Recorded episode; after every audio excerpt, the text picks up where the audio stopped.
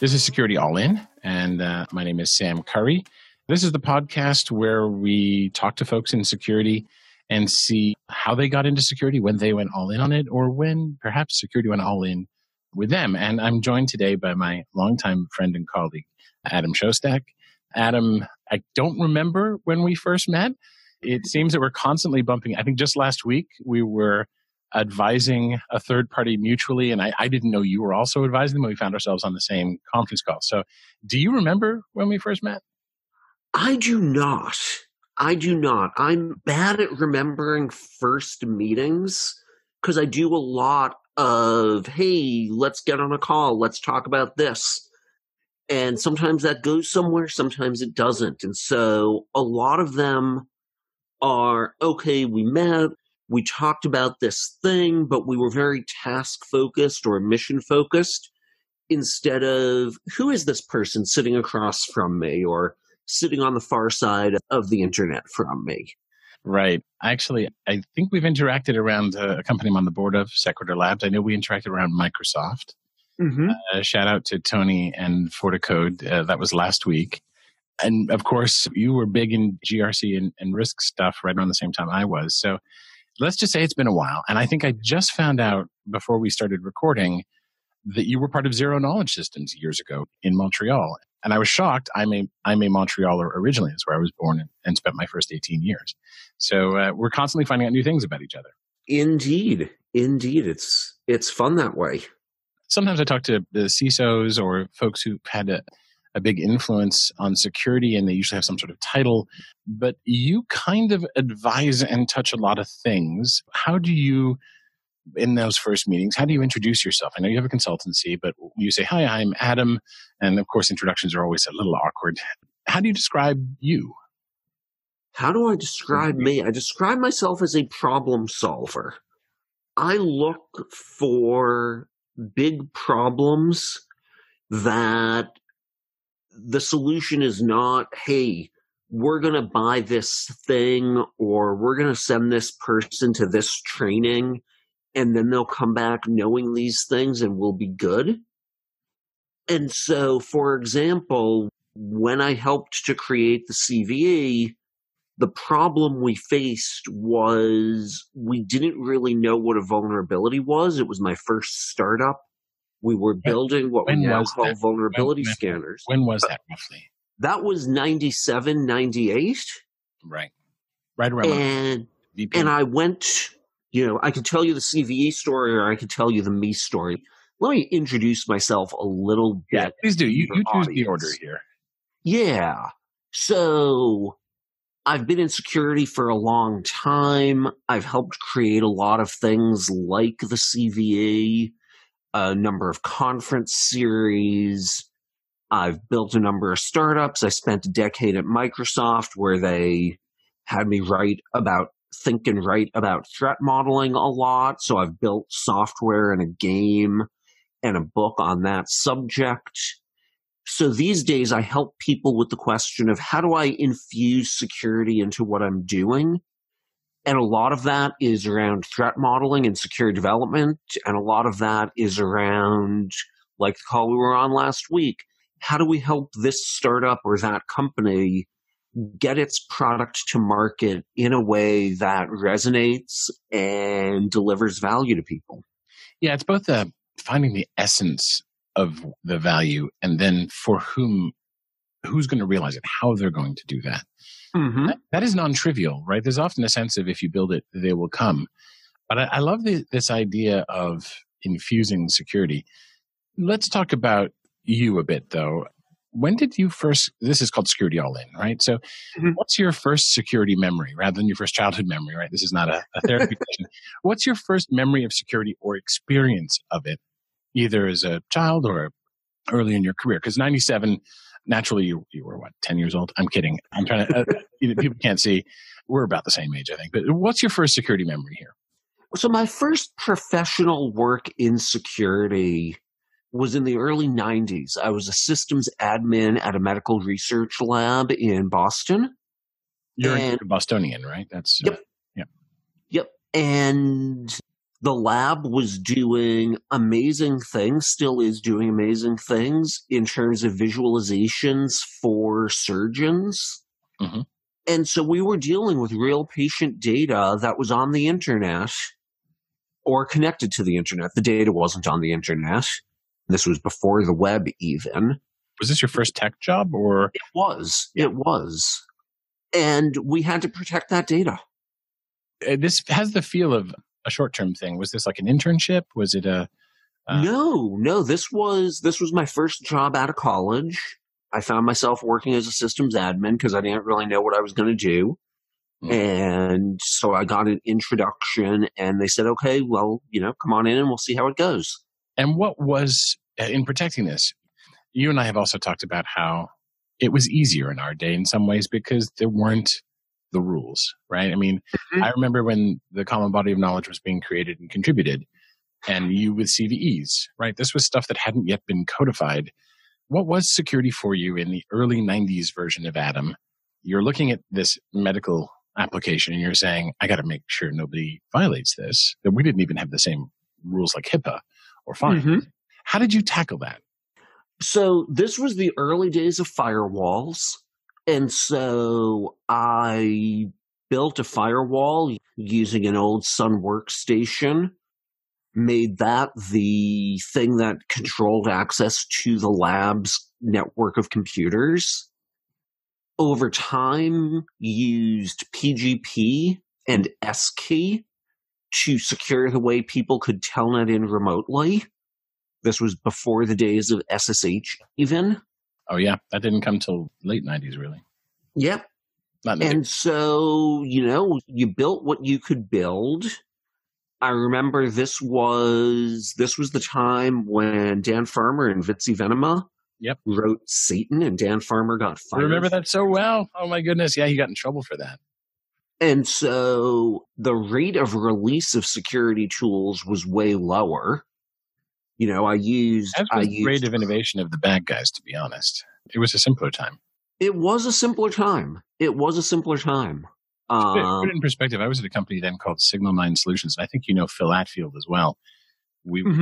VPNs and later accidentally the personal firewall. And It was a complete mystery. We didn't foresee it becoming what it became, but uh, yeah. So you tackled this, and it was early days PGP, you'd S key, pre SSH. And um, did you take a network approach? Were you looking at the data first? Did you look at identities at beyond the firewall? I mean, because kudos on that first move. What did you do after that? So, went out, became a consultant. I broke some things the way people do. I broke the RSA token. I broke the firewall toolkit. And I said, wow, mm-hmm. these things are easy to break. What does that mean? So, is that the moment you got the bug? I mean, you did security before it, but that wow, these things are easy to break is sort of like it's like a developmental stage for children, right? But no, I had the bug at that point. I again, the early days, it was easy. Steve Bellovin and Marcus Ranum were on the firewall's mailing list. Yeah. You could talk to them, right? They were just folks trying to solve this problem. And Marcus had written a couple of firewalls at that point. Wow. Mm-hmm. Steve, Steve and Bill had written the first book on firewalls, but it wasn't this million person profession. If we had held a black hat back then, it would have filled one of the rooms that the conference now fills and not one of the big ones. In fact, in those days, RSA conference had about 150 to 250 people. It was crypto. It was cryptography, even. Yeah. And, you know, I, I remember when Bruce set up a card table and created the vendor expo. Yep. Yep. Funny that. So now let's shift gears a bit. Uh, sure. you're, you're all in on security at this point. I think, um, I think that then flavored going forward. You were in a number of startups as well. We mentioned Zero Knowledge earlier, and I certainly remember Netect. Mm. Wow. Good. Yeah. I, I, met a, I can't remember his name. I met I met someone the other day who was there as well. Um, Probably Mark Cam. Mark Cam. Oh, I know Mark Cam. I knew him from CA days. He's he's wonderful. He he got into mobile for a bit as well. Mm-hmm. yeah, and reflective as well. So, um, what was it like for you? This would have been what to maybe late 90s through mid 2000s? Yeah. Yeah. And uh, at that point, I had gone inside the big company. So, what was it like in those startups? And what kind of roles did you have there? Were you doing the same kind of eliciting the message that you do now? Or was it, uh, was it, you went from systems admin to doing a lot of this cool stuff? What were you doing through those startups? So, at Netect, I was responsible for the product and the Vuln research team. Mm-hmm. And so it was really a very product centric role. Yeah, once you get the product bug, it's hard, isn't it? You're uh... Yeah. I love building things and figuring out what you need to build and what's going to resonate in the marketplace. This is before we had the lean startup, before we had all that amazing thinking about how to structure things. It was before venture capital, it was before blogs. And so it was before venture capitalists were blogging and explaining what their life was like and what they looked for in companies. And so in a lot of versions took a year and a half, right? you know, Forget that. yeah. You had to order your servers and wait for them to show up you had to actually burn your software onto CDs. And if you were really professional when you were shipping your first versions, you would burn them onto aluminum CDs instead of the gold ones that everyone knew you were doing one by one in your office. Right. And so, in a lot of ways, it was far more difficult to build something than it is today. But the flip side of that was fewer people were doing it. So there was less of a crowd. There was less of this, you know, there was still a crush on the show floor. But when I compare that crush to the crush today, where getting your message through the noise is so challenging, it was a little easier. Now, let's shift gears a bit. Let's talk about I've always thought of you as a very humble person and also a naturally curious person. Academically, what did you study or what have you found fascinating? That curiosity, playing on the curiosity side. What makes you go, hmm, and you look at it outside of security now? If it has an influence on security, that's fantastic. But what gets your inner curiosity meter or your magnet turned on, if you will? So these days, I'm spending a lot of time looking at how people engineer other things. I was at a company recently that's been shipping aircraft parts for 75 years. They're really wow. good at it. And they brought me in to help them think about how do we secure these things. Is that because they're becoming connected or is it new challenges? I mean, we just, I was. Oh, becoming. Becoming. no, no, they are connected. Yeah. And they're realizing that that connectivity, and when I say realizing, their executives are seeing that security is an important part of what's happening and the fact that it's obscure and nobody knows about it is no longer protecting them. And their executives see that. Right.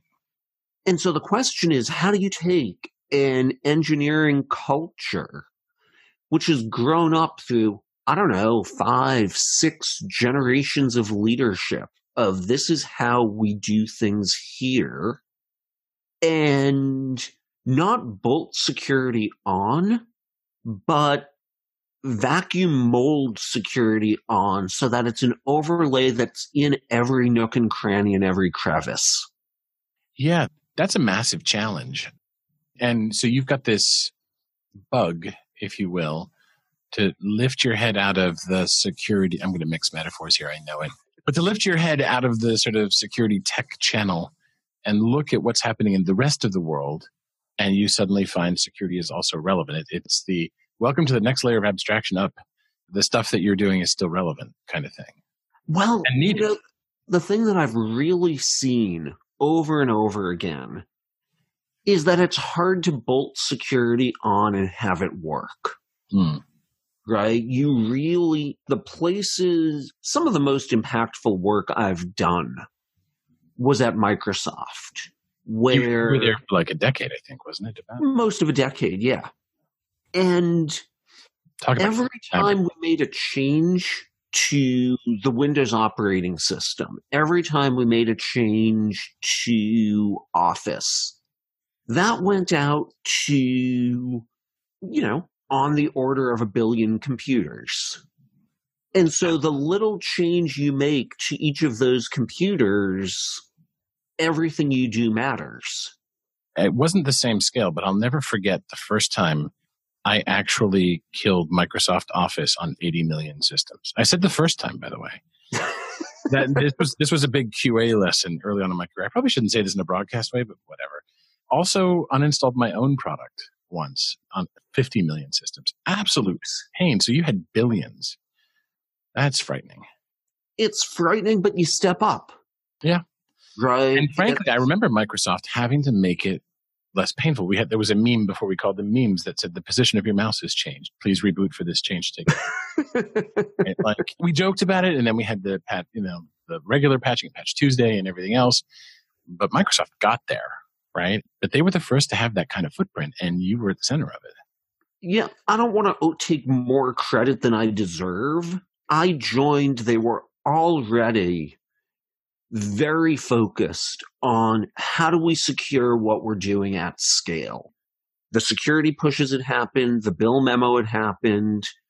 There was a team focused on secure development, and I joined that team and said, how do we threat model at scale? Which was a little bit different because it's not it's not bug finding. It's not we're going to run a static analyzer and minimally impact the developers. We're going to have to teach the developers to think.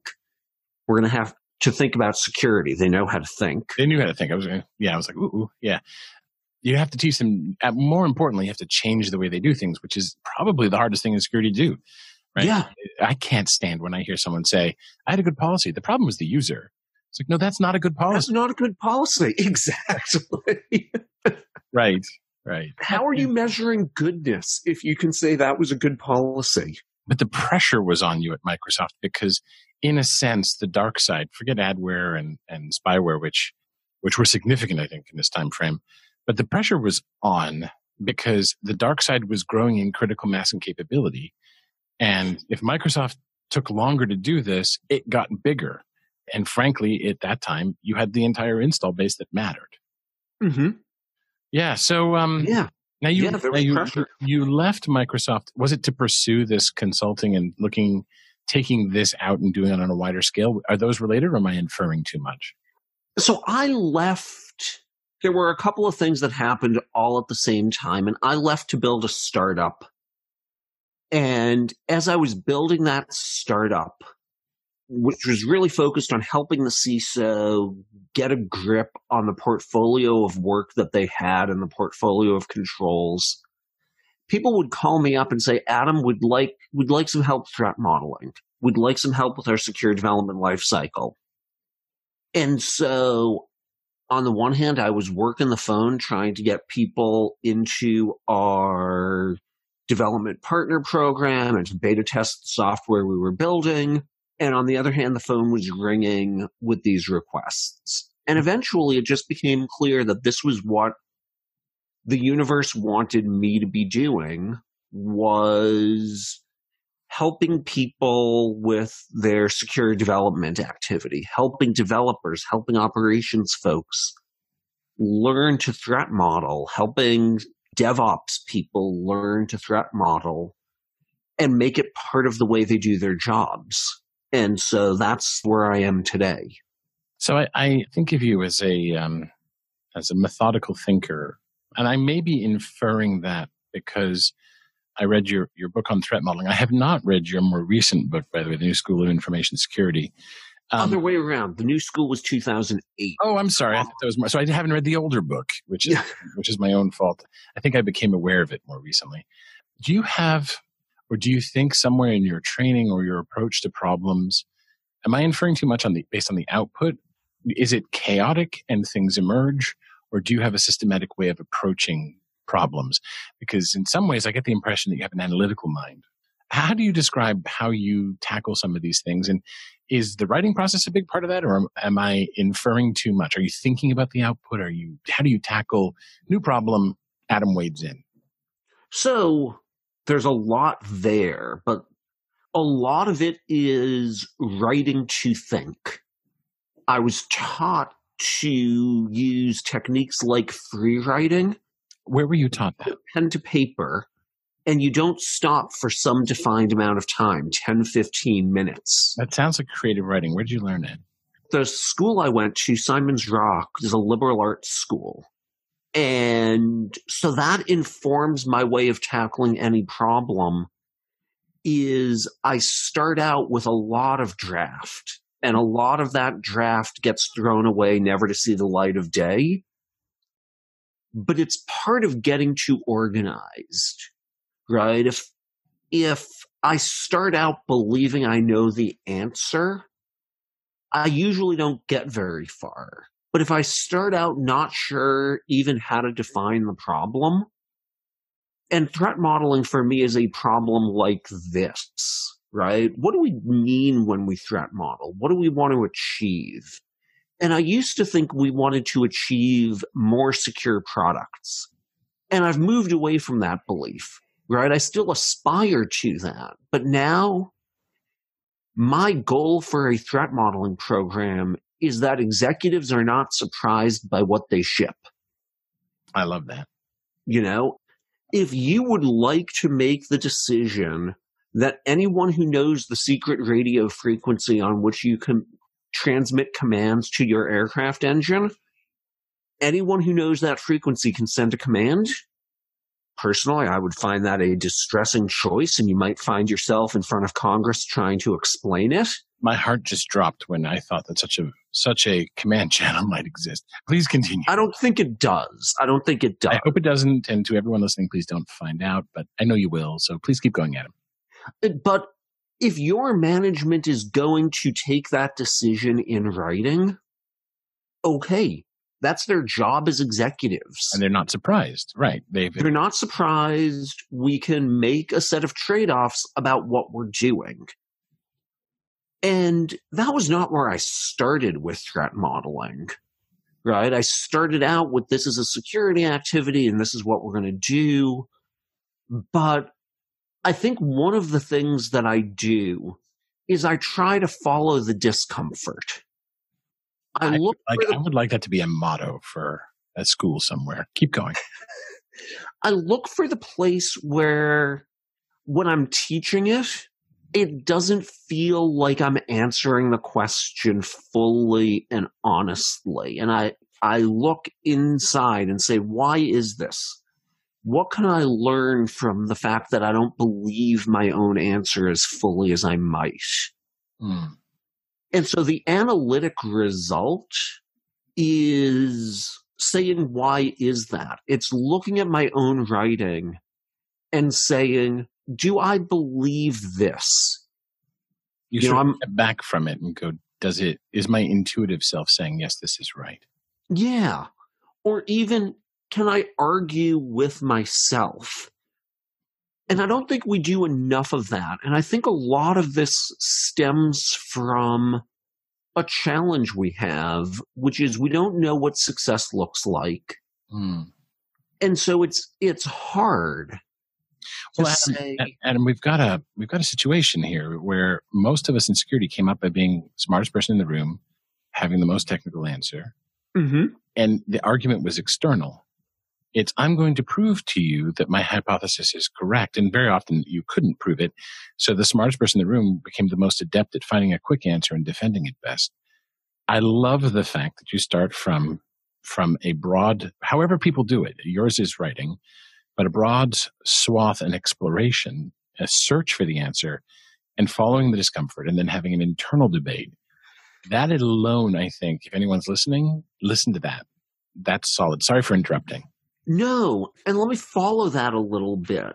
You know, one of the more impactful things I've done came out of a question that that my boss asked me And it was a funny question because my boss was very, very technical guy, used to be a Windows developer.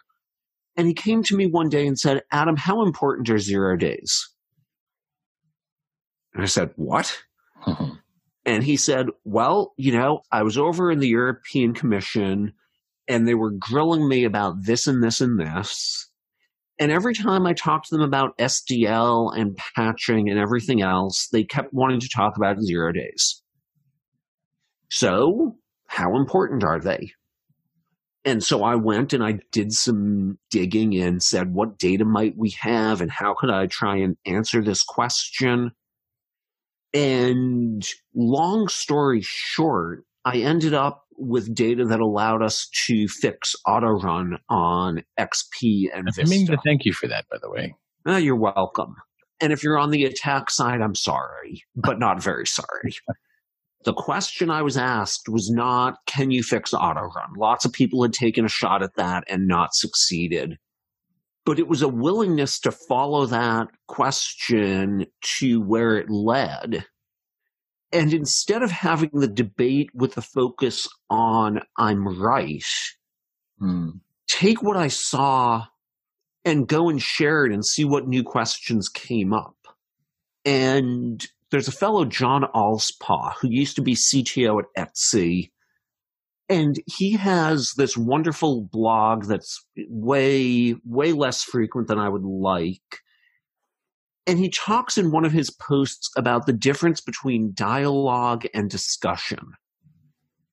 And when he talks about a dialogue, he means like a platonic dialogue. It's a mutual search yeah. for truth.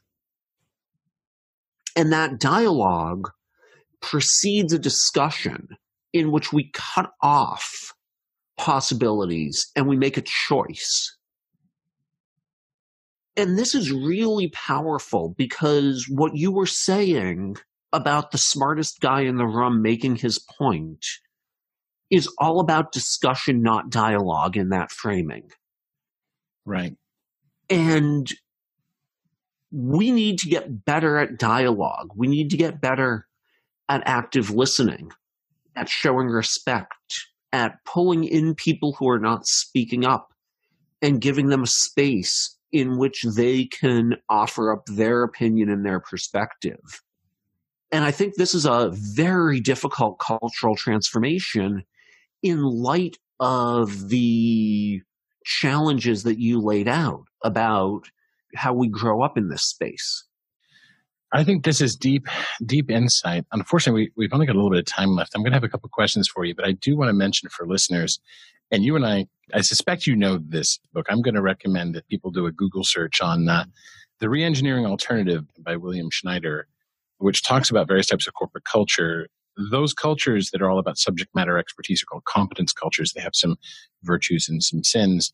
I became exposed uh, in a cultivation culture to this notion of you can think of it as the dialogue that you just mentioned, the five whys, the Toyota way. It's how do you follow and go to the data and see where it takes you. I, in particular, loved your take on on your sort of creative process. But given that we, we only have a few moments left, I, I really have um, two questions for you, and I think we could probably talk about some of this all day. The first is, and it's going to seem a little out of left field, but this made me think. Our dialogue so far has made us think, made me think about books. What are you reading right now? If it has a security relevance or not, uh, feel free to call that out. Are you reading anything good at the moment? and are you in, in something that you're enjoying or that or if you don't by all means tell us about that too are you reading anything good at the moment so the book i just finished which i'm i'm thinking a lot about is called the weather experiment oh that sounds cool and it's all about the people who first got a grip on what weather was. And you know, it's easy today. We have satellite pictures of hurricanes. Hmm people figured out Thank what. You. Shout out to the NOAA, by the way. Keep going. Yeah, NOAA, NASA, but people figured out what hurricanes were and how they moved by corresponding with letters to people who were trying to take wind speed readings. And even what a wind speed reading is was something that was invented mm. when people stopped using words without a numeric scale behind them and said gust is stronger than breeze. And we're going to use the word gust in a specific way. And then they started putting some numbers. A gust is more than 30 rotations of this thing in a minute. And they figured out what hurricanes were by saying, hey, the wind was blowing in this direction at this place at this time. And then it was blowing in this direction at this place at this time. Whoa, that's amazing. So, Adam, I would love someday, maybe our next chat together, to talk about the security experiment. That would be really interesting. So, that's the book that I'm reading. The other one I will plug quickly is Taming the Sun. Which is a very broad view of solar power and the coming transformation in how we power our societies. And all of this is relevant to security because the way in which people are trying to measure the weather inspires me to think about how do we measure the security stuff that we can't see and we don't have sensor networks for and we don't have satellites. I'll have to check out Taming the Sun as well. I have a suspicion if we do this at scale, will affect the albedo of the planet, but uh, and it can create desert-like conditions under some of those solar planets. So, yeah, but that's probably too much for this. So I have one more question for you. The premise here is all in. We haven't talked that much about risk uh, as I try to sometimes, or about the motif of poker as I try to get into it. And in fact, the logo and the imagery around the podcast is like a, it's like a poker game. If I do a poker game for those who've been on the show at some point. Would you be part of that? Would you like to play poker with other security people and maybe talk about the security experiment with us? So I have a bad poker face. That's even better. That's even better. yeah, you know, please it's better for you. Yeah, but really for the community. Are you going to do this for dollars or points? I suppose is the question. I'm open to charity game. I'm in. How's I'm for charity for some other currency that we, we value in security besides cash, I'm totally up for that. But basically, I think it would be fun, and I'd like to see what people do when they're when they're across the table from each other and having a good time. Sounds like a blast. Count me in. All right, Adam, thank you for being on the show. I really appreciate it. Hopefully, this has been useful to people listening, and hopefully, people get a better understanding of you and when you went all in on security and how and why. And I love your perspective on things. Thank you, Adam. Thank you.